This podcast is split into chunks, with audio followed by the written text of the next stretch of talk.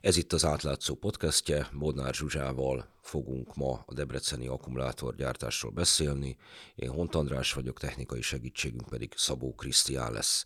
A problémának a gyökere ismert, az elektromos hajtás mindenféle szerkezeteknek a felhasználása az növekszik, ez igaz lesz, ha minden igaz a járműgyártásra is mondván, hogy ez a környezetvédőbb, zöldebb megoldás, holott egyébként már látnak folyamatosan napvilágot olyan modellezések, amelyek szerint 74-75 százalékkal magasabb a széndiokszid kibocsátása az elektromos autók gyártási folyamatának, mint a hagyományosakénak. Egyfelől, másfelől nem biztos, hogy csupán ilyen problémák vannak ezzel a gyártási folyamattal, hanem egy hamarjában és kampányszerűen meghozott intézkedésre, amit az Európai Unió az elektromos autók gyártásával kapcsolatban tető alá hozott, szintén hamarjában, és Kérdéses az, hogy mennyire kidolgozott technológiák és részlet működések ismeretében lépnek periféria gazdaságok, így a magyar gazdaság is. Nézzük azt meg, hogy ennek a hagyományos autóiparnak az alternatívájaként előtálalt elektromos mindenfélék gyártása, az konkrétan a gyakorlatban hogy is néz ki, ezzel fogunk foglalkozni a mai adásunkban. És akkor, ahogy említettem, Bodnár Zsuzsával készítjük ezt a felvételt, ő az átlátszó akkumulátor felelőse. Ki az első beszélgető partnerünk, Zsuzsa? Illés Rácz Marian, a Civil Fórum Debrecen eh, Egyesületének a tagja és Debreceni önkormányzati képviselő, akit meghívtunk erre a beszélgetésre, mert ugye hetek óta Debrecen hangos, és a közvélemény nagyon hangos az akkumulátorgyár ügyében, amit Debrecenbe terveznek építeni. És én, igen, András? És én azt szeretném tőled kérdezni, Marian, hogy ugye itt már több közmeghallgatás volt Debrecenben, sőt, volt egy utcai tüntetés, demonstráció, ami a Mikepécsről vonultak a, helyi lakosok Debrecenbe, és ott rendkívül sok ember köszöntötte őket, és nagy ováció volt ugyanakkor meg nagy tiltakozás az akkumulátorgyár ellen. Na most tőled azt kérdezem, hogy mikor kapcsolódtál te be, illetve a Civil Fórum Debrecen Egyesület, és mit szeretne ez a civil szervezet elérni ebben a történetben? Köszönöm a kérdést, üdvözlök mindenkit a stúdióban. Az, azt gondolom, hogy elmondhatom azt, hogy mi az elsők között csatlakoztunk be ebbe az egész ügybe. Már augusztus van, még a bejelentés előtt kezdett már a, úgymond a plegyka szárnyalni a városban, hogy itt valami nagy dolog készülődik. És aztán ugye az államtitkár úr bejelentette az akkumulátorgyárat, és akkor mi, mi rögtön azt gondoltuk, hogy ez, ez, ez egy nagyon súlyos dolog abból a szempontból, hogy önkormányzati képviselettel rendelkezünk, és semmilyen információnk nem volt erről a beruházásról, hanem késztények elé lettünk állítva. E, ebben a, az időpontban még nem volt semmilyen konkrét információnk, csak a, a giga beruházás, meg ugye az óriási pénzösszeg, de a valódi számok már nem, még nem álltak rendelkezésre. Viszont mivel ugye Debrecen nem egy túl nagy város, azért rengeteg emberrel kapcsolatban vagyunk, mondhatjuk, hogy ismer mindenki mindenkit, téma lett a városban az akkumulátorgyár, minket is bombáztak a kérdésekkel, hogy mit tudunk erről, hogy van ez, mi ez, és akkor ezen felbuzdulva, hogy tisztállásunk ebben az ügyben, mi októbertől kezdődően négy, négy hétvégén keresztül kiáltunk pulttal a város különböző forgalmas helyeire, és egy saját közvéleménykutatást tartottunk, ahol néhány egyszerű kérdést tettünk fel, név nélkül csak a válaszoknak a darabszámát rögzítettük, megkérdeztük, hogy hallott-e róla, veszélyesnek gondolja-e, szeretné-e, hogy megépülne, illetve hogy akár tiltakozásban is részt venne, és akkor mi itt azt láttuk ennek a kutatásnak a végén, hogy a megkérdezettek közel 5000 embert állítottunk meg ez alatt a négy hétvége alatt, ők nagy százalékban, 75 százalékuk azt mondta, hogy nem szeretné. És akkor innestől kezdve mi úgy gondoltuk, hogy mi egyébként is mindig a Civil Fórum Debrecen Egyesülettel csak helyi ügyekkel foglalkoztunk, de azt gondoltuk, hogy ez egy, egy olyan helyi ügy, ahol mi a többség akaratát fogjuk képviselni, és ez a 75 százalék, ez elég meggyőző többség volt. Tehát innen indultunk. Aztán ugye Maradjunk még egy kicsit akkor az indulásnál, jó?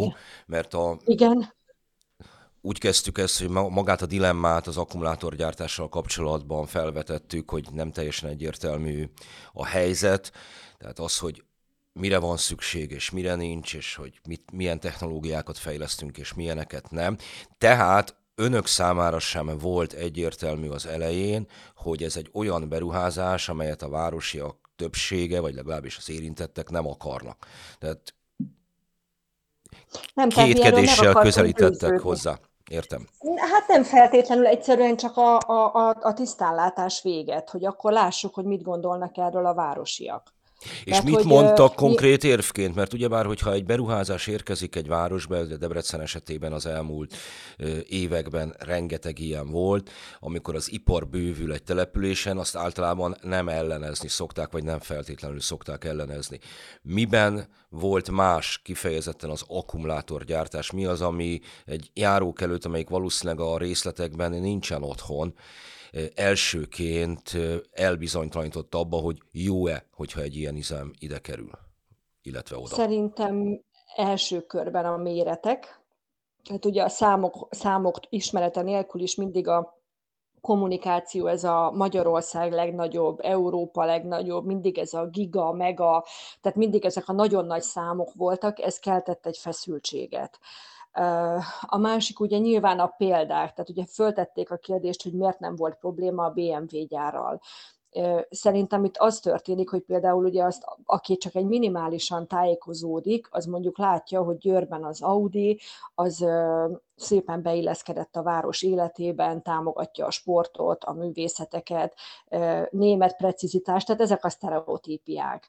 És ugye láttuk hát a, a helyi, a helyi, helyi, helyi elitet, a helyi elitnek a hajózási szokásait például azt is az autó Így van, igen, sok mindent láttunk Győrből, de, de most ha csak az autógyára koncentrálunk, akkor azt gondolom, hogy az egy, az egy pozitív példaként él az emberek képzeletében. És ugyanakkor azért elég sokat hallottunk Gödről, ami viszont pontosan a, a másik pólus, és akkor ezt nagyon gyorsan összerakták a, a, az emberek, én úgy gondolom. Uh, illetve a másik, ami szerintem a kétkedésre ad okot, hogy azért azt tudni kell, hogy Debrecen, Hajdú-Bihar megye, az egy kifejezetten mezőgazdasági agrár megye. Nálunk minden település körbe van szántva, azt szoktuk mondani, tehát minden település körül szántó földek vannak, és egyre nehezebb ezt elképzelni, hogy ez most hogyan alakul át egy ilyen ipari területté, ehhez már szerintem nem, nem tehát e, e, emiatt van az, hogy az emberek elkezdtek ebben kétkedni, hogy biztos, hogy ez a jó irány. Egy picit váltsunk át, értem, tehát, hogy ez így nagyon fontos, amit elmondtál, hogy egyrészt a termőföldek csökkenése, másrészt a gigaméretek, ugye itt még akkor még nem tudtátok, azóta kiderült, hogy 220 hektárra tervezik ezt az akkumulátorgyárat. Tegyük hozzá, hogy azt már tudják a debreceniek, hogy mellette egy katódgyár épül, mellette egy szeparátorfóliagyár épül, tehát ez a három, ez egyaránt az akkumulátorgyártáshoz kapcsolódik, és rendkívül veszélyes anyagokat, több ezer tonna veszélyes anyagot használ. Tehát, hogy ezért ezek, ezek ugye kiderültek, de Eh, ahogy arról beszéltél, hogy közvéleménykutatás, és hogy az emberek többsége elutasítaná, százalékokat is mondtál a ti közvéleménykutatásotokon, ugye azóta elindult egy olyan eh, felvilágosítás, vagy ellenpropaganda, kinek hogy tetszik a debreceni városvezetés részéről, hogy az emberek tudatlanok, hogy az embereknek nincsenek valós információi erről. Na most itt érkeznénk el oda, hogy, hogy a Civil Fórum Debrecen Egyesület azért nem csak azt végezte, és nem csak azt csinálta, hogy felmér felmérte az emberek félelmét, vagy aggáját, vagy hozzáállását a dologhoz, hanem nagyon pontos információitok lettek, úgy tudom, mert hogy közé is tettétek, hogy a kormányhivatalhoz fordultatok kérdéseitekkel, hogy mik az aggájaitok, a konkrét aggájaitok ott a Debreceni gyárral kapcsolatban. Erről tudnál beszélni, hogy... Hogyne. Hogyne, tehát első körben még, még hozzátenném, hogy az embereknek a kétkedését, ugye azt, azt még szeretném elmondani, hogy azért tavaly volt egy iszonyatosan aszályos nyarunk, amikor egy tó kiszáradt. Na most ezt mindenki érzékelte, meg az is mindenkinek megvan a fejében, hogy ez egy vízigényes iparág. Tehát ez, ez már a maga adott egy aggodalomra okot.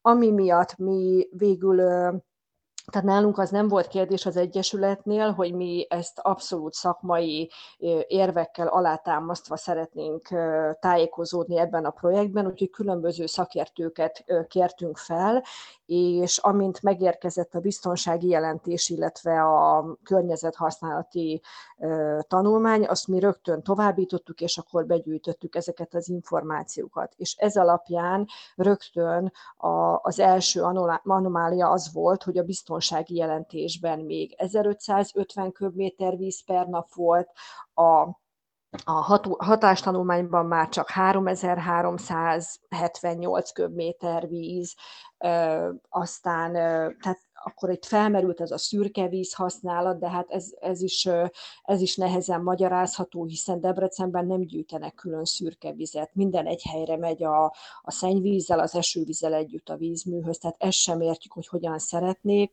Tehát magyarán akkor azt akarod mondani, hogy a különböző előkészítő tanulmányok, azok önmaguknak is ellentmondtak, illetve semmi olyasmi... Nagyon sok helyen. Uh-huh, uh-huh. Nagyon, nagyon sok helyen. Tehát eleve ez a víz probléma, mert ugye mindig ezzel a vízzel volt a probléma, a, akkor ugye felmerült a Civakva projekt, ami egy több mint 40 éves terv, uh-huh. hogy a keleti vizét vezetik bele a Tócó patakba. Na most a Tócó patak pontosan a déli ipari park mellett folyik, akkor nyilván elfogadjuk azt a városi érvelést, hogy akkor ez egy ökológiai projekt, de akkor mégis honnan lesz víz? Tehát ez volt az egyik kérdés. A másik, amit láttunk, a, a hatástanulmányban, hogy 10 darab gázkazán fog működni a területen, aminek az összes széndiokszid kibocsátása 288 ezer tonna per év. Uh-huh. És akkor a, az első, első hatástanulmányban az, az volt megfogalmazva, hogy de mivel Debrecen városnak az összes széndiokszid kibocsátása egyébként 10 millió 330 tonna per év, Hoppá. ez nem jelentős és akkor én azt gondolom, hogy aki kiad egy ilyen jelentést, és ezzel foglalkozik, és leír egy ilyen számot, hogy egy városnak 10 millió tonna a kibocsátása, akkor ott, és ő foglalkozik ezekkel a dolgokkal, és mondjuk tud ilyen mérőszámokat, hogy mondjuk átlagosan Magyarországon egy embernek 5,7 tonna a kibocsátása, akkor egy gyors fejszámolással ezt, ezt ennek utána néz, hogy ez, ez egy kicsit soknak tűnik. Uh-huh. Ezt ugye az OKI rendszerből kérték le, és valóban kiderült, hogy elírták. Rossz adattal dolgoztak, Uh-huh, uh-huh. De ez alapján ők megállapították, hogy ez nem jelent jelentőset. Közben a városi klímastratégiában, amit a klímabarát településeknek a honlapján van egy ilyen Excel táblázat, ahol a KSH adatok alapján lehet kiszámolni ezeket a kibocsátásokat, ott már csak 1 millió 29 ezer szerepel. Ahhoz képest viszont 28 kal nő a CO2 kibocsátásunk. Ez egy, Tehát, hogy ilyen... Uh-huh. Ez egy nagyon érdekes dolog, mert ugye itt a győrszentivániak vagy a gödiek is ugye erre hivatkoztak, hogy hát az akkumulátor gyártás és az elektromos autózás az ugye a kedvező hatású a klímára, miközben ezeknek a gyáraknak a kibocsátása, és ez tényszerű adat, megterheli az adott település nem is kicsit. Tehát például Gödön, ugye ezt az átlátszóban megírtuk, négyszeresére nőtt a széndiokszid mennyisége az ott lévő gyár miatt. Tehát itt szó nincsen arról, hogy, hogy, a, hogy, hogy ez maga, a maga a gyártás az valamiképpen segítené, vagy magát a klímahelyzetet, és sőt, ez, sőt. Ez csak a, ez csak a gázkazánok. És ez csak a gázkazánok. És ők még nem számolták ki a közvetett kibocsátásokat, ami a, a biztonsági, vagyis a, hatástanulmány szerint naponta 350 nehéz gépjármű vagy nyerges fontható, 1291 személyautó, és, és körülbelül 40 darab autóbusz. Tehát ezeknek a kibocsátását ők még nem számolták hozzá. De ez már akkor, amikor beindul maga a gyártás, tehát nem az építkezéshez. Hát ez, a, ez az első ütem, ami tartalmazza az építkezést Értem. is. Tehát hogy, tehát, hogy ez már, ezek már így az első ütemnek a, a számai. Ez még ugye nem a gyárt, ez még az építkezés szerintem, mert ugye majd a beinduláshoz egy újabb körös ilyen... Nem, akkor ez, ez az építkezés akkor. Van egy nem a beruházással kapcsolatos, hanem annak a fogadtatásával összefüggő kérdésem a nyár óta a közgyűlésben szóba került-e ez a kérdés, és mit mond erről a városvezetés? Napirendi pont nem volt, a, a közgyűlés végén a kérdések és észrevételeknél kérdeztünk rá, azt hiszem a decemberi közgyűlésen, hogy akkor lesz erről valamiféle társadalmi egyeztetés, és akkor jelezte a polgármester úr, hogy igen, lesz egy közmeghallgatás, ami aztán kiderült, hogy ez a január 9-i, ami egyébként a katasztrófavédelemnek a kötelező közmeghallgatása, ami végül egy lakossági fórumba csapott át. Megpofozkodásba. Ott nem volt hát, pofaszkodás? Ott nem volt pofaszkodás, igen, de azért ez azért szomorú, hogy mindig erről, erről szól a dolog, pedig itt a, a tények is eléggé súlyosak, tehát ahhoz képest én sajnálom, hogy ebbe az irányba ment el ez a dolog, hogy, hogy mindenki erről a pofoszkodásról beszél, közben pedig igen súlyos kérdések vannak, és nem nagyon vannak egyelőre hát válaszok. Nem volt egy kellemes esemény, én végignéztem a felvételeket, sok mindent lehet állítani, csak az, hogy a, a jelenlévők bármelyik oldalon is komfortosan érezték volna magukat, azt nem. Hát így van, így van. De hát ez megelőzhető lett, lett volna, hogyha ezt megelőzi egy kommunikáció, hogy mire készülünk. Én megértem, hogy ez üzleti titok és társai, de biztosan megtalálták volna a módját, hogy valamennyire felkészítsék erre a, a lakosságot, mert nyilván ez a düh, ami most ö, ö, kitör az emberekből, az azért van, mert ugye azt érzik, hogy a fejük felett döntöttek. Hát ezt nem csak érzük. Uh-huh. Ez, ez föltehetőleg így van, de hogy kiknek a feje felett döntöttek konkrétan, az itt a közmeghallgatás kapcsán is elhangzott, hogy ez a terület, ahova magát a gyárat tervezik, ott azért sokaknak sérül a közvetlen élete, életmódja, életvitele. Mi történt ezen a területen az elmúlt években, amíg nem merült fel annak a lehetősége, hogy ott építkezés lesz és akkumulátorgyárat akarnak létesíteni? Hát ez, tehát ez egy mezőgazdasági terület volt, különböző kalászosokat termeltek. A déli ipari parknak a kialakítása az már azt hiszem, hogy 2016-ban elkezdődött, és be is települt már néhány cég. Tehát van már ott egy egy ilyen csomagoló anyaggyártó cég, egy logisztikai cég, tehát, tehát ter, ter, települtek már be oda cégek, ezek teremtettek nyilván munkahelyet, de, de ezeknek a mérete és a tevékenysége az mind bele tud illeszkedni abba a képbe, hogy nyilván minden városnak van szüksége iparra, ezek a cégek szerintem beleilleszthetők egy ilyen 200 ezeres városnak a, az életébe, eddig ezekkel nem volt probléma semmilyen szinten, tehát sem a, nem éreztük ugye a megnövekedett forgalmát, nem éreztünk különösebb légszennyezést, tehát igazából ezeknek nem, nem, nem tűnt fel. Az tény viszont, hogy ez a, ez a ipari park, ez közel van a, a lakott területhez, ha az ember ott megáll, akkor azért lehet látni a nagy templom tornyát, és lehet látni a Mikepércsi házakat is. Hogyne, és majd Mikepércsiekkel beszélgetünk is még. Én azt szeretném kérdezni, hogy azért itt az tűnik gyakorlatnak, hogy, és ezen valószínűleg senki nem lepődik meg, hogy az engedélyeket kiadják, és ugye most Debrecenben óriási volt a tiltakozás, de mondom, el is indult az ellenpropaganda. Február 13-át mondták, hogy addig lehet várni, nem tudom, hogy mi fog történni, de akkor kell lezárni az eljárást. Mi történik, amit, amit most így próbáltam körülírni, hogy valószínűsíthető, hogy kiadják az utolsó környezetvédelmi engedélyt, ugye a katasztrófavédelmi engedélyt már megkapta ez a beruházás. Mit fognak önök tudni tenni ezek után? Tehát van-e valamilyen stratégia, terv arra vonatkozóan, hogy elindul az építkezés, egyébként el is indult a termőföld humuszát, már leszették, mély alapozás megindult. Mit lehet most tenniük?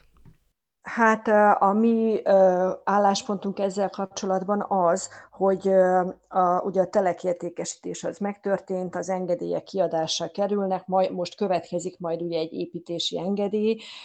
Úgy gondoljuk, hogy a innen-onnan el, előkerült népszavazási kísérletek ez, ezen már nem tudnak változtatni. Tehát egy népszavazás az mindig egy jövendőbeli dolgot tud megváltoztatni, visszamenőleges hatája már nincsen, és közben ez fog épülni, ez a gyár, tehát erről nekem nincsenek kétségeim, hogy ez fog épülni. Szerintünk ami, ami változást hozhat az az, hogy közel egy év múlva önkormányzati választások lesznek az Európai Uniós választásokkal együtt. Aztán... Valamikor már igen. E, ezzel kapcsolatban szeretnék egy kérdést feltenni, világosítson fel minket a bebreceni belállapotokat illetően. Ugye mindegyik választókörzetben a Fidesz képviselője nyert, a polgármester nagyfölényel lett ismételten a Fidesz jelöltje a városhivatalban lévő polgármestere, ami viszont érdekes, hogy az ellenzékből van négy mondjuk így baloldali, van három, ez a Jobbik, Momentum, LMP és garnitúr, és vannak ketten önök. Ez a tagozódás hogy állt elő? És hogy milyen a viszony egymással, hogy hát milyen a belpolitikai klíma Debrecenben? Tehát azt lehet látni, hogy az összes egyéni körzetet a Fidesz jelöltje nyerte, minden egyéb ellenzéki képviselet a listás helyek útján került be a közgyűlésbe. Ettől függetlenül én azt tudom mondani, hogy a, amit az elején is jeleztem, hogy ez egy kicsi város, és itt azért ismerik egymást az emberek, és mindenki beszélő viszonyban van mindenkivel, és egy helyre járnak mondjuk az, a gyerekek iskolába az egyik képviselő, a másikkal, és itt, itt, itt helyben eddig az országos politikának a, a feszültsége nem érződött. Tehát egy egészen jól együtt tudott dolgozni egyébként a közgyűlés, és igazából ilyen, ilyen nehéz döntések nem is álltak a városvezetők előtt. Tehát azt gondolom, hogy eddig egy tök jó hangulat volt a közgyűlésben, mindenki jó viszonyban van mindenkivel, nincsenek ellenséges hangulatú szócsaták, Úgyhogy ezt, ezt látjuk most, viszont azt ez, És ez most elméregesedett? Még ezt sem mondanám, egyelőre egy, egy, egy párbeszéd van, hogy akkor próbáljuk ugye mi is a magunk álláspontját, nyilván a, a, a, a kormánypárti erők is próbálják a sajátjukat, ami szerintem most már elmérgesíti ezt a helyzetet, hogy ugye beszállt az országos média is a, úgymond a harcba, és ugye most már itt a, a, a békés demonstrálók is a balliberális pártok által feltüzelt csőcselék ki lett silányítva, ez viszont bántó azoknak a debrecenieknek, akik ott kimentek erre a tüntetésre, bántó azoknak a, azoknak a mikepércsieknek, akik kimentek, és biztos mondhatom, hogy nem a bal liberális pártok által feltüzelt csőcselék, hanem édesanyák, édesapák, akik aggódnak a városukért. Úgyhogy nem tudjuk, hogy ez mire fut ki, uh-huh. vagy hogy hogy fog ez zajlani. Egy érdekes dolgot még ezzel kapcsolatban egyébként elmondanék. Volt egy, hát mondanám, hogy vicces eset, de, de inkább érdekes és gondol, tehát egy ilyen gondolatébresztőnek. Az egyik csoportban kiposztoltuk, hogy a, az Egyesület elnöke dr. Gondola Zsolt egyik nyilatkozatában beszélt arról, hogy évi 126 ezer kamion fog érkezni a városba. És akkor érkezett egy komment, hogy ezt így, így felolvasnám, mert a klasszikust azt csak így idézni lehet. Nyilvánvalóan egy általam ismert, nyilvánvalóan elkötelezett kormánypárti szavazó azt írta a poszt alá, hogy már elnézést kérek, de kiszámolta valaki azt, hogy évi 126 ezer kamion az mit jelent? Vagy csak elhangzik egy hazugság, és mi azonnal bicskát rántunk? Nos kérem, az évi 126 ezer kamion az napi 345 kamiont jelent. Azért szerintem ez a hazugság magáért beszél. Az összes többi hazugság mellett, melyet a másik oldal részéről, vagy inkább felől hallunk, ez a legpofátlanabb. Mivel ez fizikailag lehetetlen, lenne, mármint hogy napi 345 kamion érkezik a gyárhoz.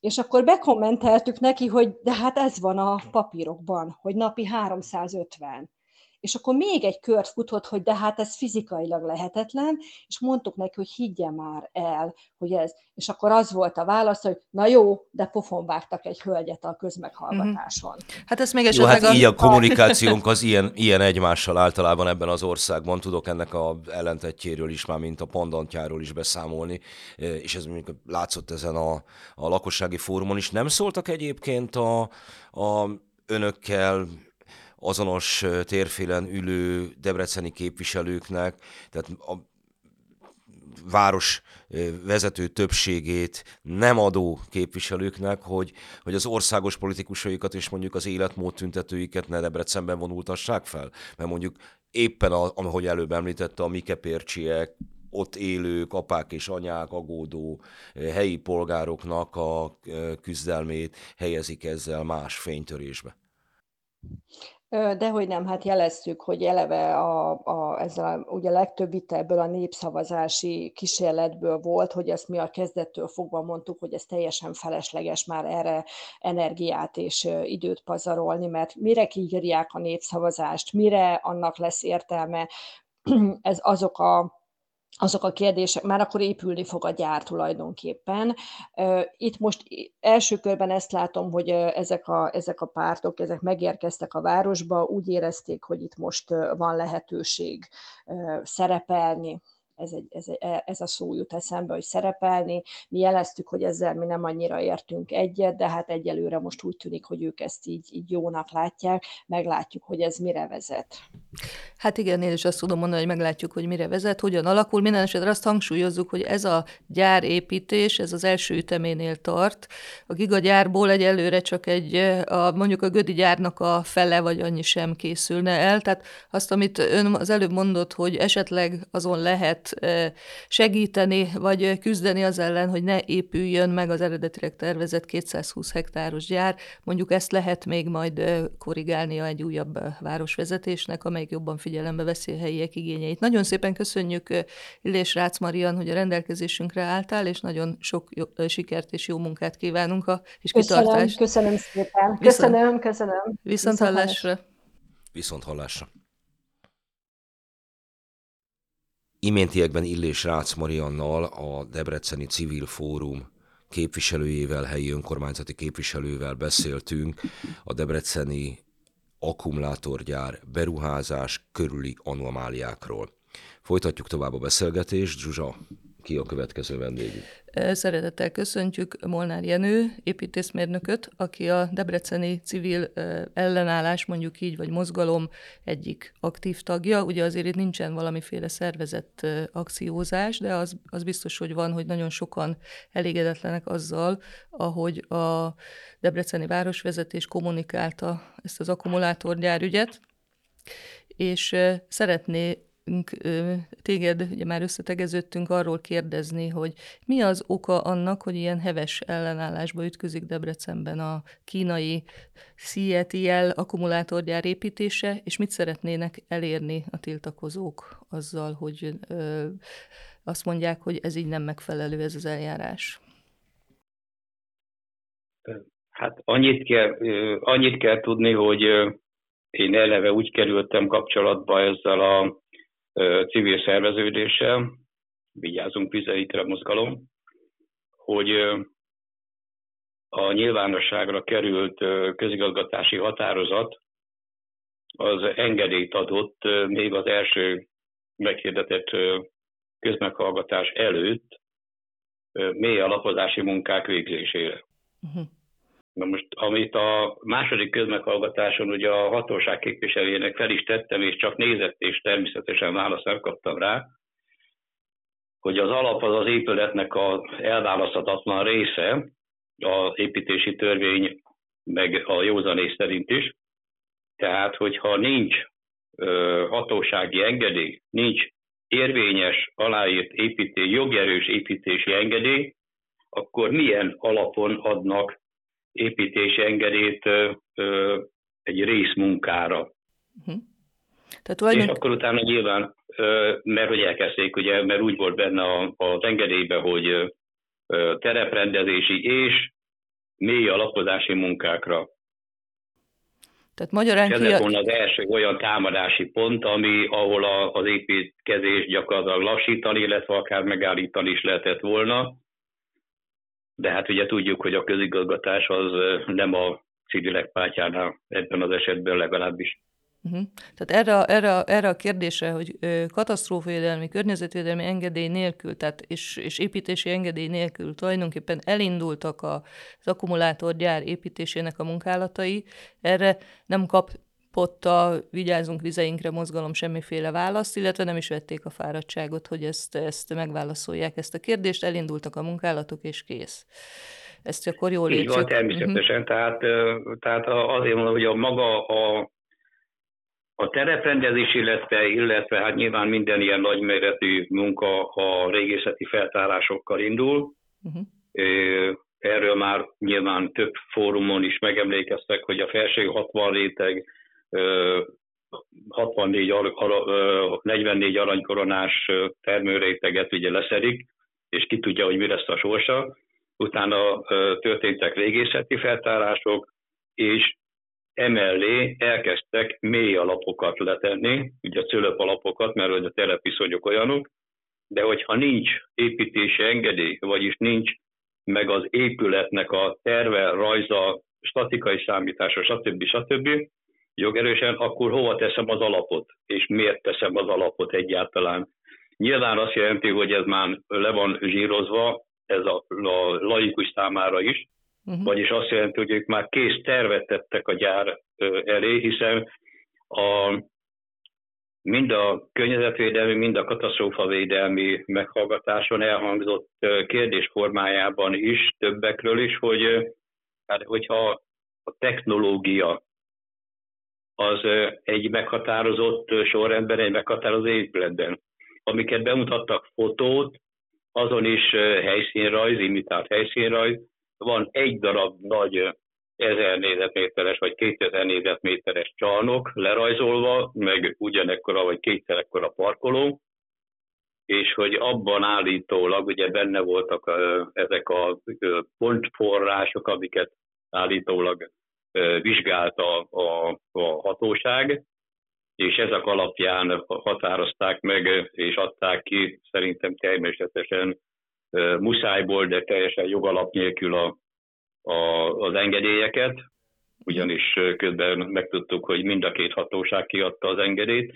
Uh-huh. Ennek köszönhetően természetesen sajnálatos módon az építési engedélyre is, ami már ott várt ezek szerint a fiókban, azonnal rátették a pecsétet, hogy minél hamarabb legalizálni tudják ezt az egészet.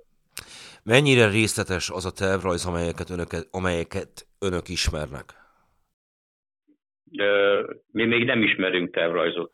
Most szeretnénk majd, ugye megkaptuk az ügyféli... Akkor mennyire részletesek azok a rajzok, amelyeket önök ismernek? Milyen ábrákat, milyen vizualizált... Semmi nincs, va- semmi nincs nyilvánosságra, tehát gyakorlatilag azért mondom, hogy egy, egy látványterv van, amit a, a sikertelen közmeghallgatáson megpróbáltok bemutatni, hogy meg helyszínrajz, amit ugye elvileg szerepel akár még a véderdő, meg a, a zöld desítés, tehát a, a zöld terület használat, és itt tovább, tehát gyakorlatilag helyszínrajz szinten és tömb szinten van, ami nyilvánosságra került, és ugye mivel, hogy a múlt héten megkaptuk az ügyféli státuszt, ugye gyakorlatilag be kell kérezkedni most a, a megfelelő irodába, ott bele tudunk tekinteni a teljes dokumentációba, és elvileg... Magyarán szóval az eljárásnak hivatalosan részesei lettek. Milyen minőségben? Így, így Hát ügyfélként bejel, bejelentkeztek. De magánszemélyként? Nem, civil, civilként, civil szervezetként. Tehát az egyesületként. Magánszemély nem lehet ügyfél hivatalos eljárásban. Én úgy tudom... Legfeljebb, legfeljebb érintett. Én úgy tudom, hogy ez nagyon lehet. gyorsan, tehát nagyon gyorsan ez számomra is tegnap derült ki, hogy a Vigyázzunk vizeinkre, most nem is tudom, hogy mi pontosan az Egyesület neve, tehát hogy nagyon gyorsan sikerült környezetvédelmi egyesületté minősítetni egy korábbi civil szervezetet, tehát ennek köszönhetően tudtak ügyfélként bejelentkezni. És Jenő, az a, és a, akkor azért ezt így pontosítanám, tehát volt egy hatásvizsgálati tanulmány, abban pontos ábrák, amit ugye itt a kollégám kérdezett, nem voltak, csak egy olyan úgy mondják, hely... Igen, úgy mondják, hogy tömbvázlat, tömbvázlat van. igen. Uh-huh, uh-huh. Ami még valójában az elvi építési engedélyhez beadandó színvonalat nagyjából érte, ütötte meg. Uh-huh, uh-huh. Jó, a vigyázzunk vizeinknél ragadjunk le egy picikét. Konkrétan a víz et illetően, a vízkincset illetően mitől tartanak?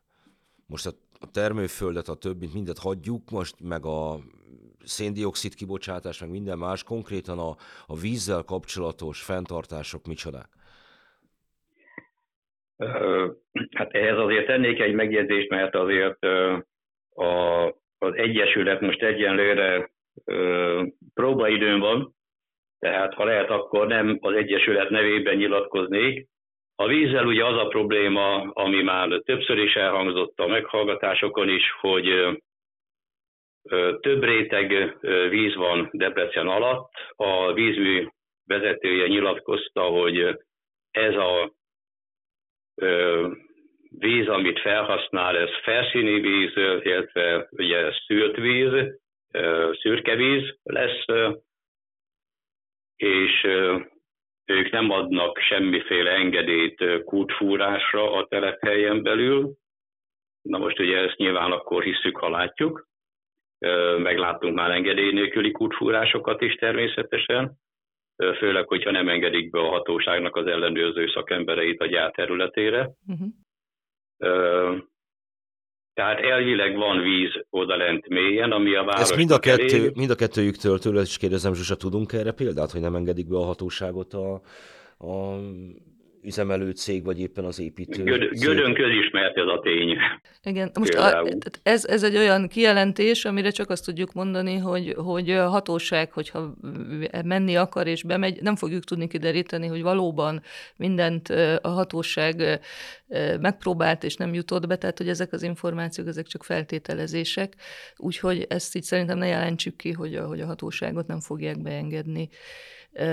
Igen, csak hogy mondják, hogy nem zörög a paraszt, hanem rád a mhm. szekér, tehát ahogy minden visznek van valós alapja, minden rémhírnek is van valós alapja.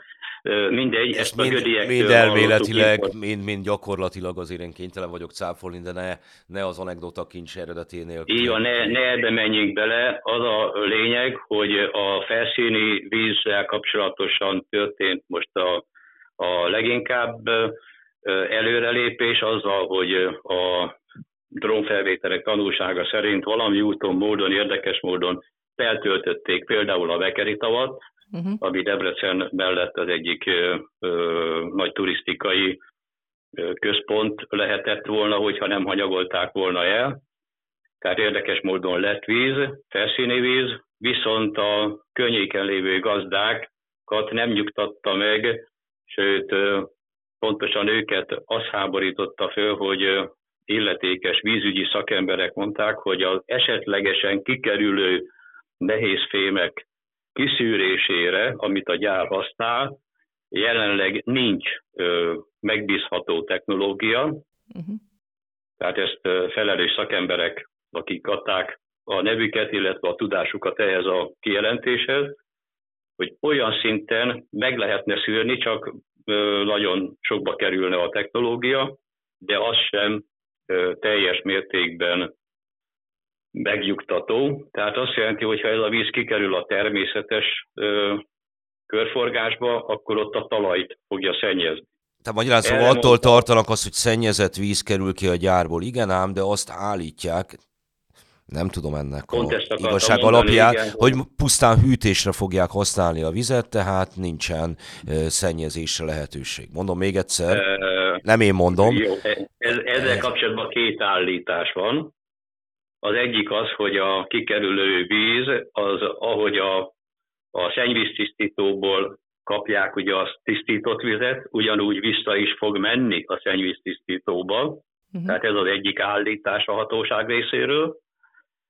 A másik pedig a hűtésre használt víznek a összetételéről nincs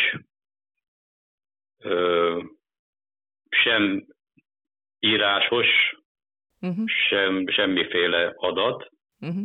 Viszont érdekes volt, hogy a gyárnak a szakembere, ez viszont megjelent a nyilatkozatokban is, hogy azért kell úgymond fellőni a párát a levegőben olyan magasra, hogy szét tudjon terülni, uh-huh. és ott elnyelődik a szennyeződés is, ha netán véletlenül van. Uh-huh, uh-huh. Na most ennek logikusan az a története, ugye, hogy 15, illetve 30 kilométer hatósugárban, ha nem fúj a szél, terül szét ez a pára, vagyis azt jelenti, hogy a gyár kiépített monitoring rendszer határérték alatt lesznek a, a mért értékek, mert egy 20-30 kilométeres körben ez szétoszlik. Erre reagált többek között a Hajdúszoboszlói önkormányzat is, amikor napirendre tűzte a Debreceni katudjának a kérdését, mert ők belesnek ebbe a 30 kilométeres körzetbe, sőt a 15-be is. Ezek milyen szennyező anyagok pontosan? Milyen anyagokról beszélünk? Rossz a kérdés, mert hogy gyakorlatilag senki nem ismeri a technológiát, még az a szakemberek, azok a szakembereknek sincs tudomása technológiáról, akik a szakvéleményt kiállították. Uh-huh. Hát akkor nem volt rossz a kérdés, hanem nagyon is jó. Tehát, hogy... De, de, hát nyilván, de akkor, akkor érti a, a, kérdésnek, a kérdésnek a faramuciságát, hogy kiállít egy szakvéleményt egy hatóság, ugye ez úgy hangzott el az egyik kérdezőtől a, az egyik közmeghallgatáson, hogy a szakemberek közül, akik ott ülnek kint a, a, a pulpituson, bármelyikőjük volt-e már egyáltalán akkumulátorgyárban látott-e már közelről uh-huh. akkumulátorgyártást, és tisztában van-e a technológiájával, mert én igen, mondta a kérdező. Úgyhogy, és természetesen nemleges volt a válasz, tehát az, hogy abban a hűtővízben tényleg csak sima, egyszerű gőz vízpára lesz, vagy lesz benne akár nehéz fém, akár könnyű fémszennyezés, ez, ez egy nagyon jó kérdés. Zsuzsa, mit mondanak erről a gödiek? Hát ez, ez, ez egy olyan dolog, hogy ugye itt azért a kibocsátott, a levegőbe kibocsátott anyagok igenis, hogy mérhetők, és kell... Ez pontosan így van kell azért ezeknek az anyagoknak a mennyiségét, ez ugyanolyan, mint a széndiokszid mennyiség megnövekedése, tehát a az okír nyilvános rendszerben a levegőbe kibocsátott szennyező anyagokról azért vannak információk, tehát lehet, hogy a vizsgálati hatástanulmányban ez nincsen részletesen leírva, de például az a, az, az oldószer, amit Gödön a kutakban is találtak, abból 354 kg a levegőbe kikerült, tehát és ez benne van a vízpárában. Tehát itt lehet, hogy víz, de, de emellett azért vannak más anyagok is. Másrészt pedig azért arról ne feledkezzünk el, itt a kazánokról is volt szó, hogy ezekből a kürtökből jön a hűtővíznek a párája, de jön más anyag is, ugye a kazánokból szennyező anyagok jönnek, és ez a kettő keveredhet. Tehát ez a, ez a kérdés is felmerült a közmeghallgatásokon. Egyébként én nagyon örülök, hogy, hogy elmondja azt, hogy miket, milyen kérdéseket tettek fel a közmeghallgatáson, milyen válaszok születtek, mert ugye itt az egyes riportokban, az egyes beszámolókban csak az hangzott el, hogy balhé volt, hogy botrány volt, hogy elégedetlenek voltak az emberek, tegyük hozzá, hogy joggal.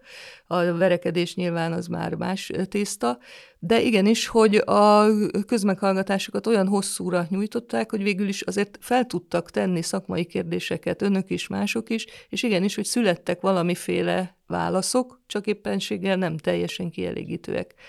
Az, amit most... Hát, igen, bocsánat, csak annyit, hogy születtek válaszok, ugye sem tartalmi, sem érdemi uh-huh. válaszok nem születtek, tehát uh, itt a, a moltatás történik, hogy uh-huh. mindenáron lenyomjuk a torkán az embereknek a problémát, és oldjuk meg, uh-huh. hogy higgyék el, hogy ez így nem lesz jó, meg, meg, meg, meg higgyék el, hogy nem lesz benne olyan, de hinni csak a templomban szoktuk, és most már manapság ott sem minden. Tehát, és, és pontosan az is egy nagyon fontos adalék, hogy amikor megkérdeztük, hogy de hát ott van a Gödi példa, és azt figyelembe vették-e, akkor a hatóság, illetve a magát szakembernek kép, tituláló jelenlévő válaszadó, az mondta, hogy hát ez teljesen más üzem, azt nem használhatják referenciának. Uh-huh. És ez kijelentette a közönség előtt. Igen.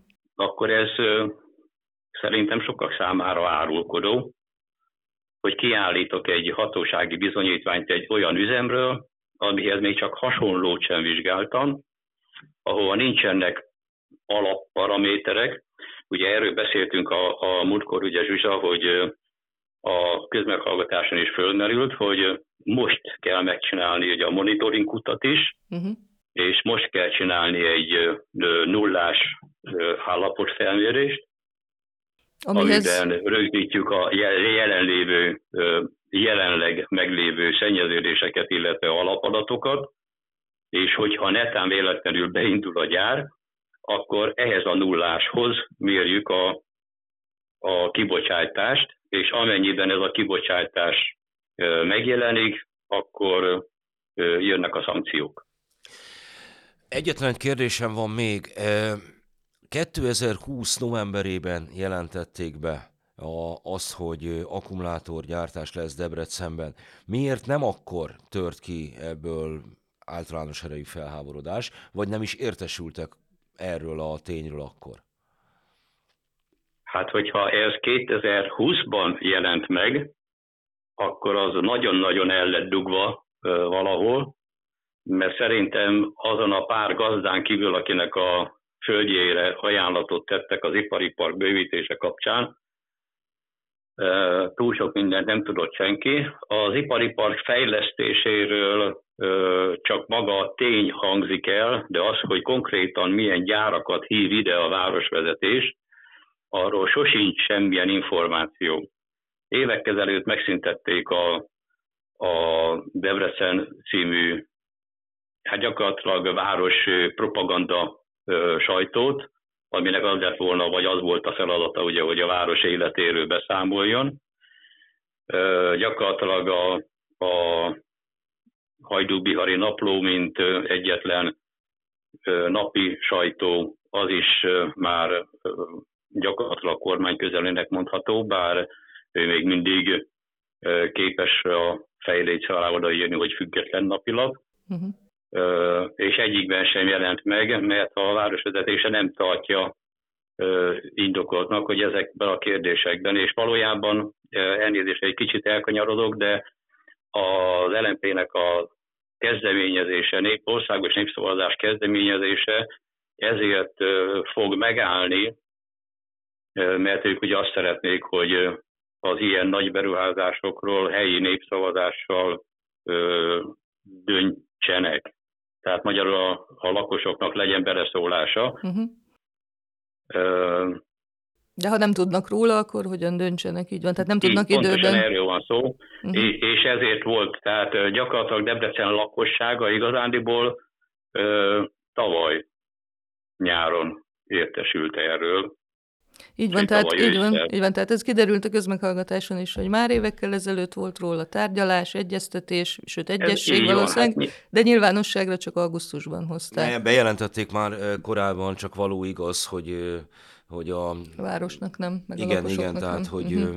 ennek tehát a, helyben nem nyilván, nyilván, hogy mondják, ez, amiről, amiről nem tudok, az, az nincs, ahogy mondani szokták. Uh-huh. Tehát, hogy ha, ha nem publikálom, akkor nem tudom róla senki, akkor nyilván nincs ellenállás, akkor mindent tovább tudok vinni, és ilyen szempontból ugye Debrecennek az önkormányzata is kétharmados többséggel rendelkezik, tehát gyakorlatilag azt jelenti, hogy ugyanúgy bármit keresztül tudnak vinni. Egy városi közgyűlésen anélkül, hogy bárkinek beleszólása legyen. Uh-huh.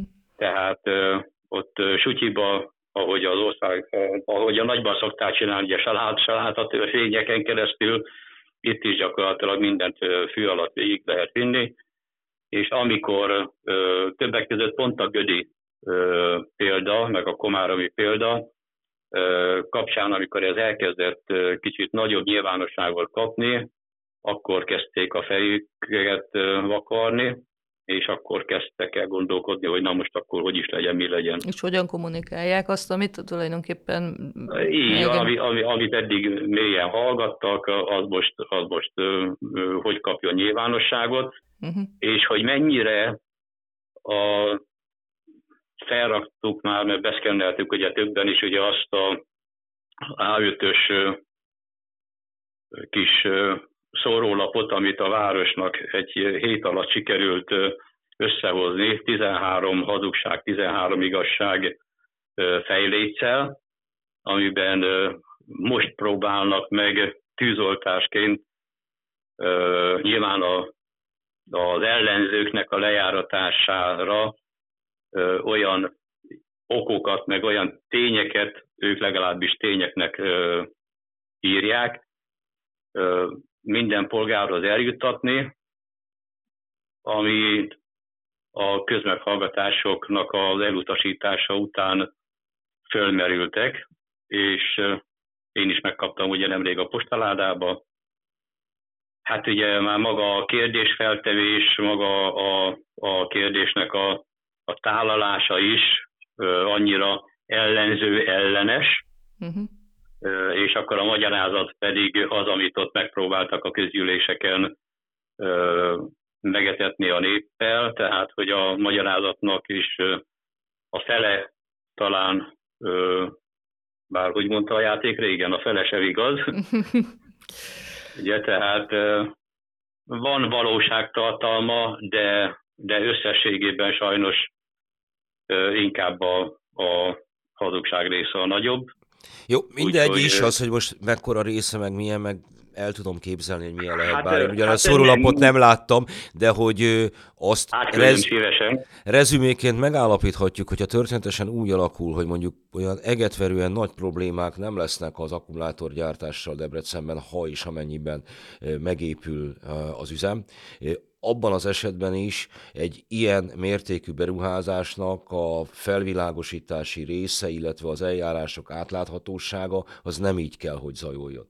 Hát ez, igen, ez kérdésként volt, de hogy meg erősítsen. Nem, azt mondom, hogy, hogy, uh-huh. hogy, akkor ezt megállapíthatjuk-e rezüméként, uh-huh. hogy még, még hogyha a lehető legjobban sül el minden, akkor sem így kommunikálunk egy beruházást, és akkor sem ilyen átláthatóságot biztosítunk a különböző eljárásoknak. Igen, tehát ezek, ezek el volna kezdeni, hogy ha megfelelő a tájékoztatás, és megfelelő az ügymenet többek között, tehát uh-huh. a, akár a kisajátítási eljárás meg egyebek, akkor tehát az, hogy az ipari parkról sem tud semmit a, a város, és Debrecen polgármestere is kinyila, azt nyilatkozza, hogy már csak azért is meg fog épülni, mert a 30-as távlati tervekben, ugye én ezt megálmodtam, és ez így lesz, uh-huh. Tehát ez teljesen... akkor tényleg az a, az a cél, bocs, igen, az, bocsánat, az a cél, hogy a, a kár megelőzés és a kár mentesítés, a, tehát a, a minimálisra lehessen szorítani, ezért mondta a Mikepécsi polgármester is, hogy saját költségen monitoringkutak épít, amit aztán vélhetően nem fognak betemetni. Hát reméljük. Köszönjük szépen, mert hogy ön most említi a mikepércsieket, és ők még várnak arra, hogy ők is nyilatkozzanak, úgyhogy engedjük őket Jó. is szóhoz jutni. Egy, együtt vagyunk, és nagyon várjuk Igen. őket is. Ez, ez csak összefogással lehet, tehát minden civil, minden ez, ezzel foglalkozó kisebb, kisebb szervezet keresse meg egymást, és, és álljunk ki egymásért, és és akkor talán tudunk valamit csinálni, hogy ha, ha ez meg is valósul, azért az országot 24 vagy hányat ígért be ez a jó ember. Szijjártó Péter, hát hogy nő majd az akkumulátorgyárak száma bizony akár több tucatnyi is lehet Igen, még a jövőben. Hát azért mondom, hogy, hogy kicsit túl sokat ahogy a szombathelyiek ugye már bejelentették, hogy ők nem kérnek belőle. Így van. Szerintem többen fognak pontalázadás miatt. Ha ezt nem tudjuk megakadályozni, de a többit igen, akkor, akkor elmondhatjuk, hogy részeredményt de elértünk. Így van. Köszönjük szépen, hogy rendelkezésünkre állt, meg akkor folytatjuk tovább. Természetesen. Én is köszönöm. Én is köszönöm Minden szépen, viszont hallásra. És akkor folytatjuk tovább az akkumulátorgyártásról és Debrecenről szóló adásunkat. Pontosabban most ellépünk egy kicsikét Debrecentől, Debrecen határa mellé megyünk. Ki lesz a következő vendégünk, Zsuzsa? Hát szeretettel köszöntöm Kozma Évát, Mikepércsi lakost, aki egyike volt azoknak a szervezőknek, akik a múlt hét végén szombaton egy demonstrációt szerveztek, melynek során Mikepércsi lakosok és környékbeliek egészen Debrecen főteréig, a Kossuth térig vonultak, transzparensekkel, békésen, nyugodtan, fegyelmezetten, és akkor átadom a szót neked, Éva, hogy mi volt ezzel a demonstrációval a cél, mit reméltek, és milyen lépések várhatók ezután. Üdvözlök mindenkit, és ez valóban így van, a Mikepércsi főtéről indultunk, és mi Mikepércsi anyukák szerveztük ezt az egész sétát végig a bicikli úton, ugyanis Mikepércset és Debrecent összeköti egy bicikli út, és közvetlenül emellett a bicikli út mellett épül ez a rengeteg nagy gyár, ugye egy, egy már áll is, ami a fóliákat készíti, aztán lesz anód és katód, és aztán a legvégén ez a förmedvény a kettle, és most még nyugodtan lehet sétálni, és nagyon sokan sétálnak, futnak, babakocsit tologatnak ezen a bicikli úton, tehát nem véletlen, hogy ezen mentünk végig, egészen a főtérig, és azt akartuk, igen, hogy ez egy ilyen csendes és csendes idézőjelben, tehát, hogy egy ilyen gyerekkel is el lehet jönni biciklivel, rollerrel, sétálva, és egészen a Debreceni főtérig, ahol, ahol azt vártuk, hogy egy kicsit felébresszük Debrecent, hogy lehet, hogy tőlük egy picit messzebb van ez a gyár, de nekik ugyanolyan mérgező lesz, mint nekünk. Mert ez légvonalban 1500 méterre van ez a készülő CATL gyár Mikepércstől, uh-huh. de azért Debrecen sem lesz biztonságban. Egy kicsiket hozzunk képbe a hallgatókat, meg engem is. Három választókörzet van Debrecenben, ez kinek a választókörzetét érinti, és milyen területek tartoznak még ide?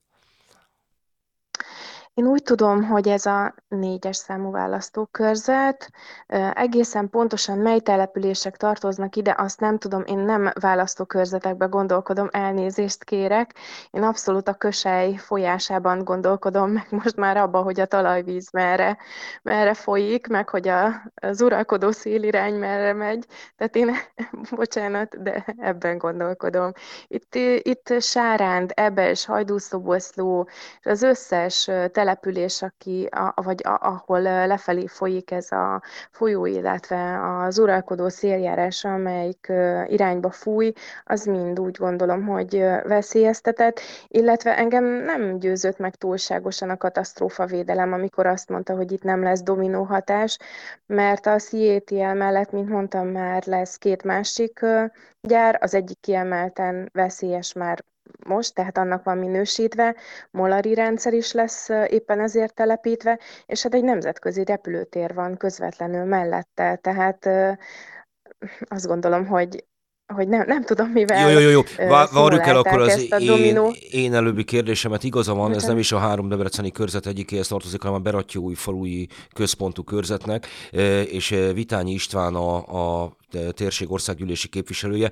Mindezt csak azért kérdezem, hogy a helyi politikusok, a helyi tiltakozás, Debrecen Mikepért viszonylat, és a többi, és a többi, és a többi mellett a, a terület országgyűlési képviselője mondott-e valamit? Megnyilvánult-e bármit az ügyben? Itt ö, még a két debreceni meghallgatás előtt egy Mikepércsi meghallgatást is rendezett a polgármester, Timás Zoltán, aki amúgy abszolút az ügy mellett van, tehát ugyanúgy a sajtóból értesült az akkumulátorgyár építéséről. És tegyük és hozzá, ő, hogy ő, Fidesz szervezte... KDNP színeiben megválasztott polgármester. Csak igen, árnyaljuk igen, a képet. Én rendkívül felelősnek, igen, én rendkívül felelősnek tartom őt ebben az ügyben. Úgy értem, hogy megcsinálta ezt a meghallgatást. Ide el is hívta a, ezeket a potentátokat ö, politikai vonalon, és nem jelent meg senki. Itt egyedül a déli ipari parknak a képviselője jelent meg, tehát ő, őre zúdult minden kérdés, de akkor még a polgármester, tehát Mike Pércs polgármestere ö, küldött ö, egy kérést is a CATL-nek, hogy tájékoztassanak bennünket, hogy milyen terveket fognak beadni, és még erről sem tájékoztattak minket, mondván, hogy ez még el sem készült, aztán pár napra rá meg mégiscsak belett adva, tehát itt valaki nem mondott igazat. Tehát akkor a visszat... Meglepő. visszatérve, hogy a, azt mondod, hogy másfél kilométerre lenne Mikepércstől, ez a községhatárát jelző táblától, vagy a főtértől lenne ez a másfél kilométer? A, tehát Nem, hát itt a, lak, a lakott, lakott, lakott terület. területre gondolok, tehát a mhm. házakra, uh-huh. tehát légvonalban, de más település még közelebb van. Uh-huh. Tehát itt van egy kisebb település, ami, ami Debrecenhez tartozik, ez, ez Szepes, a, Szepes, a Szepesi igen. rész. Uh-huh. Illetve uh, van uh, egy uh, Mészáros Gergely kertnek átkeresztelt rész, ami egy lány nevén Gugyori település volt, itt Debrecen és Mikepércs között. Hát ők egy ilyen 450 méterre körülbelül. E, igen. Mármint a tervezett gyártól. Kicsikét segítsen igen, még igen. nekem Mikepércset illetően, hogy pontosan kik laknak Mikepércsen, azon túl, hogy emberek, hogy régi Amikor... lakosok, Igen. akik mezőgazdasággal foglalkoznak, avagy van kiköltözés Debrecenből, Abszolút, abszolút. Tehát, hogy amikor én ide költöztem, én, én 16 Isten igazából ez egy manipulatív ide. kérdés volt, mert én tudtam, de...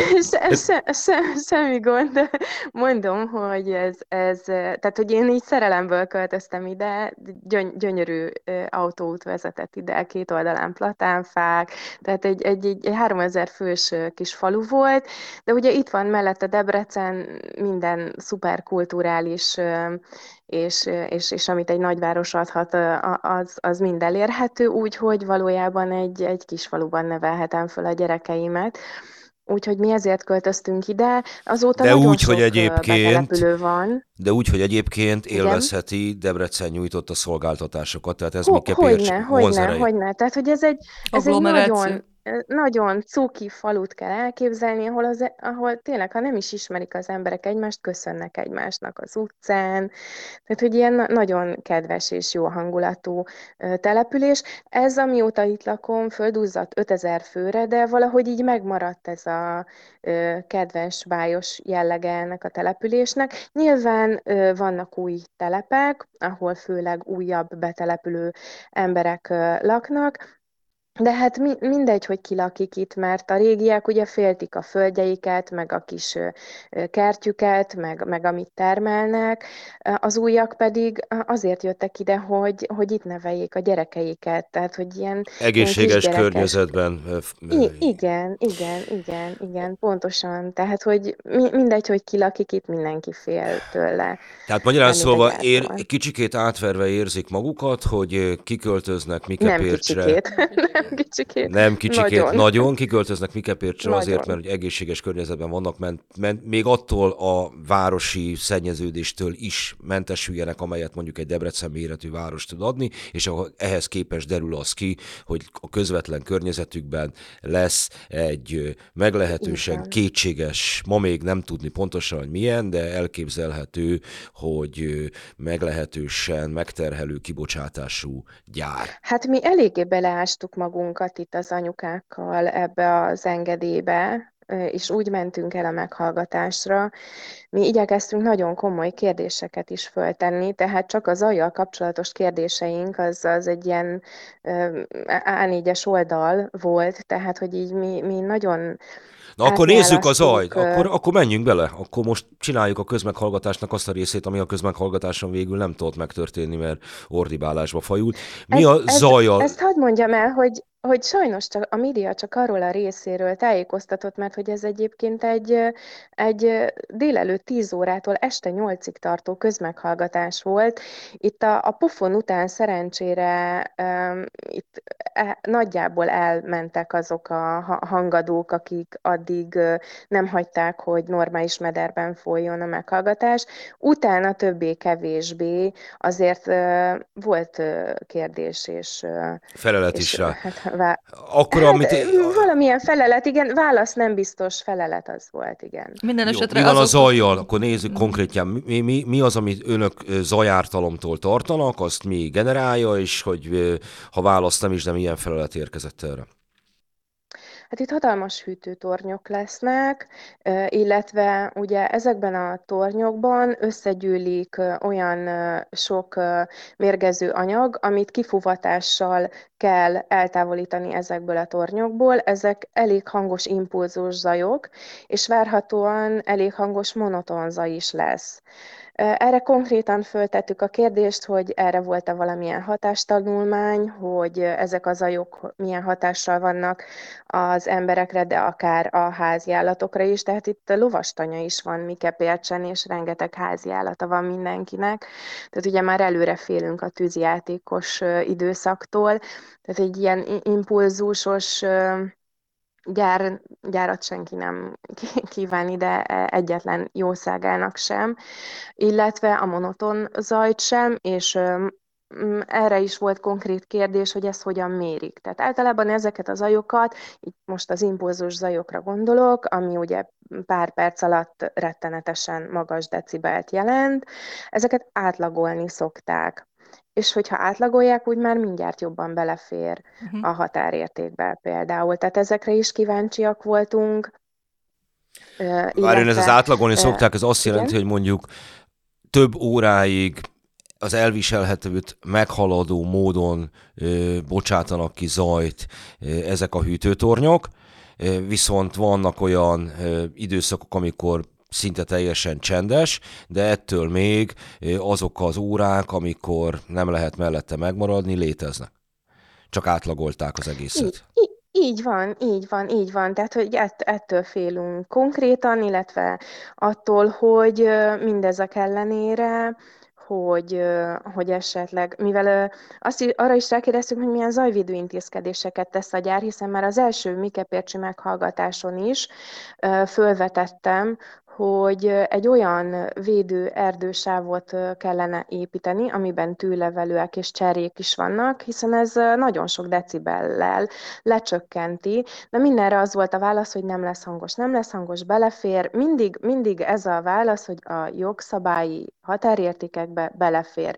Hát kérem szépen, akkor nézzünk már mögé ezeknek a jogszabályi határértékeknek, és hogyha ezek nem felelnek meg annak, amibe kényelmesen élnek, élnek az emberek, akkor változtassuk meg ezeket a határértékeket, ezeket a jogszabályi értékeket, mert, mert attól még, hogy, hogy a gyár kijelenti, hogy de hát, de hát ő csak néha, néha zajos, az pont elég ahhoz, hogy élhetetlenné tegye a környezetet maga körül. Úgyhogy. Mit mondanak a, az illetékesek most azzal kapcsolatban, hogy ez összköltségében mekkora beruházás megragadt valamelyén szám a fejében? Fel, nem feltétlenül ragadt így meg, hogy mekkora lesz, inkább, inkább Mert csak az 183 a, az millió hogy... eurót mondtak két évvel ezelőtt, van nekem valami ilyesmi, de szerintem ennél azért jóval több. Most e- ezt csak azért kérdezem, mert ehhez képest mondjuk egy erdősáv telepítése az bagatelösszeg. Tehát nem... Így van, ez tökéletesen így van, és én itt, a, a, amit a magyar állam nyújt mondjuk támogatást ezeknek a, a gyáraknak, konkrétan a CETL-nek is. Tehát, hogy itt, itt egy, egy nagyon durva közúti forgalom növekedése is lesz. Tehát egy 900 férőhelyes parkolót terveznek, és, és nagyon-nagyon szeretném kihangsúlyozni, hogy most, amiről konkrétan beszélünk, ez csak az első fázisa a gyárnak, ami meg fog épülni. Tehát épül Tehát ez majd tovább. csak az első fázis. Uh-huh. Így van, még, még hármat vagy négyet terveznek. Tehát ez most, amiről beszélünk, tehát ez itt egy 900 férőhelyes parkoló, itt, uh, itt 350 uh, dömperrel számolnak, éjszaka olyan 90-nel, tehát hogy ez, ez, ez, ez így a közúti zajt és a közúti forgalmat is, a porfelverődést, tehát hogy itt, itt ez rettenetesen meg fogja növelni. Itt nagyon sokan ingáznak. Uh-huh. Tehát a, akik bejárnak Debrecenbe, akik ezen az úton fo- fog, fognak járni. Tehát már most is, hogy itt, ide két gyár kitelepült, már most megnövekedett a forgalom, és azt kell, hogy mondjam, hogy a 10 perces út, ami Debrecenbe tart, az 40 percre növekszik a reggeli dugóban. Tehát, hogy, hogy el sem tudjuk képzelni, hogy erre milyen hatástanulmány A jelenlegi született, két, gyár, hogyan... két gyár, amelyik üzemel, és önök között Igen, van a Kronász, valami...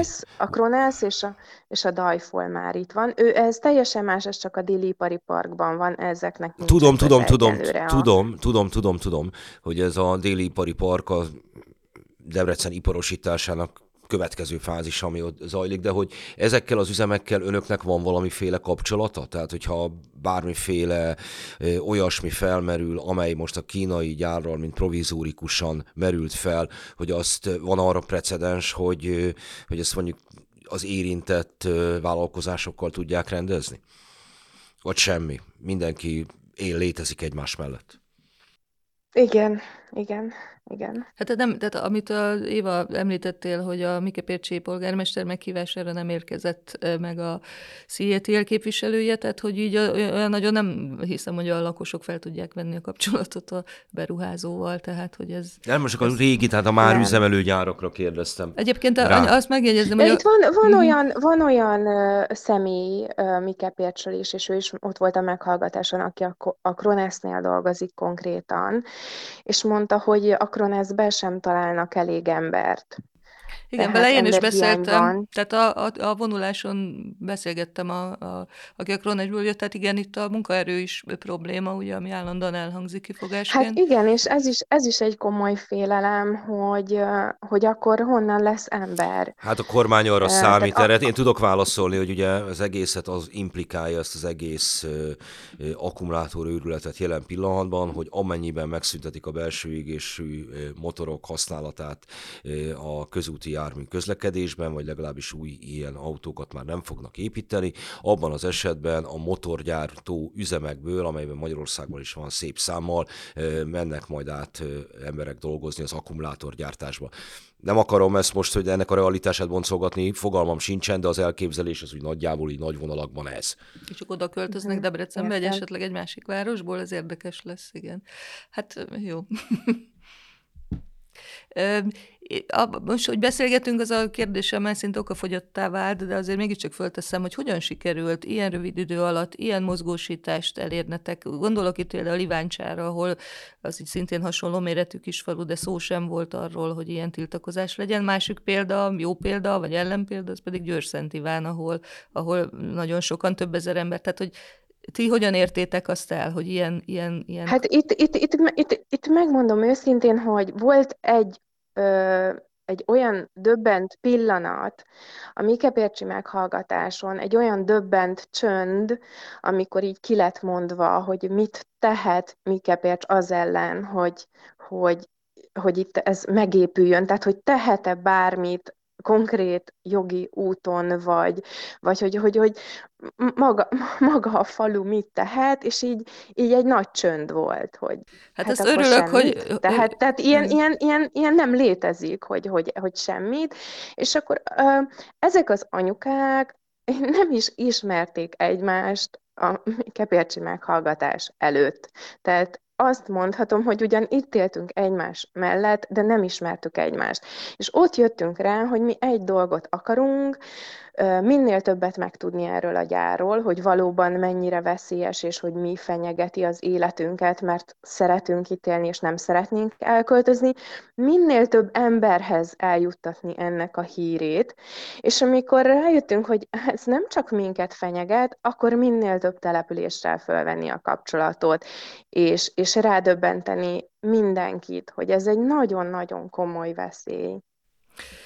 Hát nagyon szépen köszönöm, még azt tenném hozzá, hogy valóban ott voltak a Mike Pércsi tiltakozáson, vagy személyesen, vagy levelet küldtek a Győrszent Ivániak, ugye ott felmutattatok táblákat, és Nyíregyháza, mert ugye ez igen, már egy új szereplő, igen. Monor, Fót, tehát hogy többen megérkeztek hozzátok, és az általat felsorolt településeknél az Ebes polgármesterével ballagtam én ott együtt, de voltak ott vámospércsiek, tehát hogy úgy néz ki, hogy, hogy vannak, akik, ahogy mondtad, felébredtek, és Debrecenben is voltak, akik Hát igen, ugye itt most mond, mondhatom hajdúszoboszlót is, hogy hirtelen ők igen, is ráeszméltek, hogy hát ők abból élnek, hogy nekik van egy gyógyvízük, és, és a turizmusból, tehát nem biztos, hogy ez olyan jó és piros pont a turisták szemében, hogy itt arra felé fúj a szél, vagy arra felé folyik némi szennyvíz, vagy elapadnak a, a vizeik, tehát hogy ez, ez nem biztos. Nekem még van egy, van egy kérdésem, nem feltétlenül ezzel kapcsolatban, de hogy a keretbe foglaljuk a mai műsorunkat, ez meglehetősen lényeges. Nem önöknél van, mert ez Debrecen északnyugati része, nem a déli, de ott zajlik a BMW beruházás. Hogy a BMW beruházással kapcsolatban nem ekkora, de valamekkora aggályokról ö, értesültek-e? Ö, vagy, vagy a BMW-vel az van, hogy minden rendben van, noha annak ellenére, hogy a, a most felröppenő hírek szerint egyébként a BMW is akar a saját területén akkumulátorgyártást. Nem tudom a kettőt összefésülni, mert a BMW-be annyira nem ástam bele magam. Azt azért tudni kell, hogy, hogy azt jóval nagyobb tervezés, jóval nagyobb, hát szerintem igen, igen, igen, tehát hogy, hogy, hogy ez egy komolyabb dolog volt, hogy a BMW ide jöjjön Debrecenbe, szerintem a lakosság ezt, ezt jobban el is fogadja, illetve itt azért a BMW is változtatott már a tervein, hogy konkrétan mit is fog gyártani, vagy mit is fog csinálni. Tehát itt, itt, még, itt még lehet, hogy még, még, még ők is változtatnak még egyszer. Tehát, hogy itt ez, ez kicsit olyan kivárásos alapon zajlik, hogy akkor ők mit is fognak pontosan csinálni, mert ugye e, e, e, első indulatból náluk az volt, vagy most ez lehet, hogy rosszul fogalmaztam, tehát, hogy ők sima autókat fognak készíteni, aztán fele-fele, aztán teljesen, aztán ehhez jön még akkumulátor, aztán, hogy mi lesz végül, az, az még úgy látom, még náluk is formálódik. Hát mit rángatja őket is az uniós szabályozás, tehát ezt mondjuk megértem, hogy... Mm, ez is előfordul, hát igen. Hogy a jelen pillanatban egy autógyártó nem tudja, hogy tíz év múlva mit fog gyártani, ami nem a legvigasztalóbb és legtervezhetőbb dolog. Hát nekem nincsen több kérdésem. Én azt hiszem, hogy kicsit hát, képbe jöttem Mike Pércs belviszonyait illetően. Igen, igen, igen, szóval én is azt mondanám, hogy, hogy én, tehát hogy olyan módon drukkolunk, hogy minek drukkoljunk, tehát annak, hogy, hogy az, a, az a cél, hogy, hogy kapjanak bele szólást, és hogy ne lehessen megkerülni a helyi lakosokat, azért e felé már nagyon, nagyon sok lépést megtettek.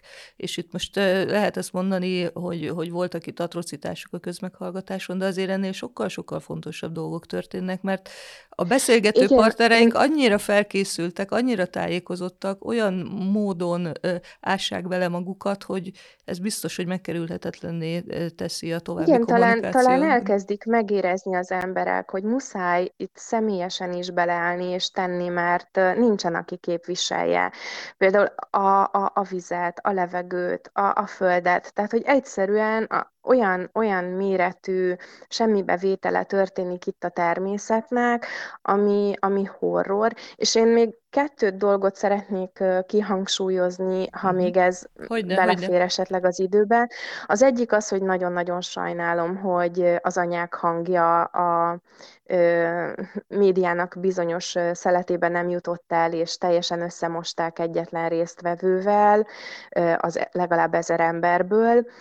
Illetve a másik pedig az, hogy ez konkrétan a meghallgatáson elhangzott, hogy a szürke víz, mert hogy nagyon sokan ezzel jönnek, hogy de itt a szürke víz lesz felhasználva, ez a szürke víz felhasználás nincsen még kidolgozva. Abszolút. Tehát lehet mhm. ezzel példálózni, de ez nem nem kitalált technológia még, ezt, ezt, még, ezt még ki kell ezt a technológiát találni hozzá, hogy ez valóban működjön, és az első debreceni meghallgatás után maga a CATL képviselője mondta ezt így, hogy igen, valóban a debreceni gyár az lokálisan szennyezni fog, de globálisan zöld, és ilyen nincs. Tehát ami lokálisan szennyez, az nem lehet globálisan zöld, és ezt ő maga mondta. Hát ez egy nagyon... Szerettem volna még hozzáfűzni. Ez egy nagyon elgondolkoztató záró mondat, és ezt érdemes kihangosítanunk, hogy azért Magyarországon rengeteg gyárat terveznek, és ezek mind, mind lokálisan ö, szennyezőek lesznek. Köszönjük szépen Kozma Évát hallottuk Mikepércsről, és köszönjük a hallgatóinknak is, hogy velünk tartottak. Ez volt az átlátszó podcastja, Szabó Krisztián volt velünk, még a technikai munkatárs, illetve a helyiekkel beszélgettünk a Debreceni akkumulátorgyár beruházása kapcsán.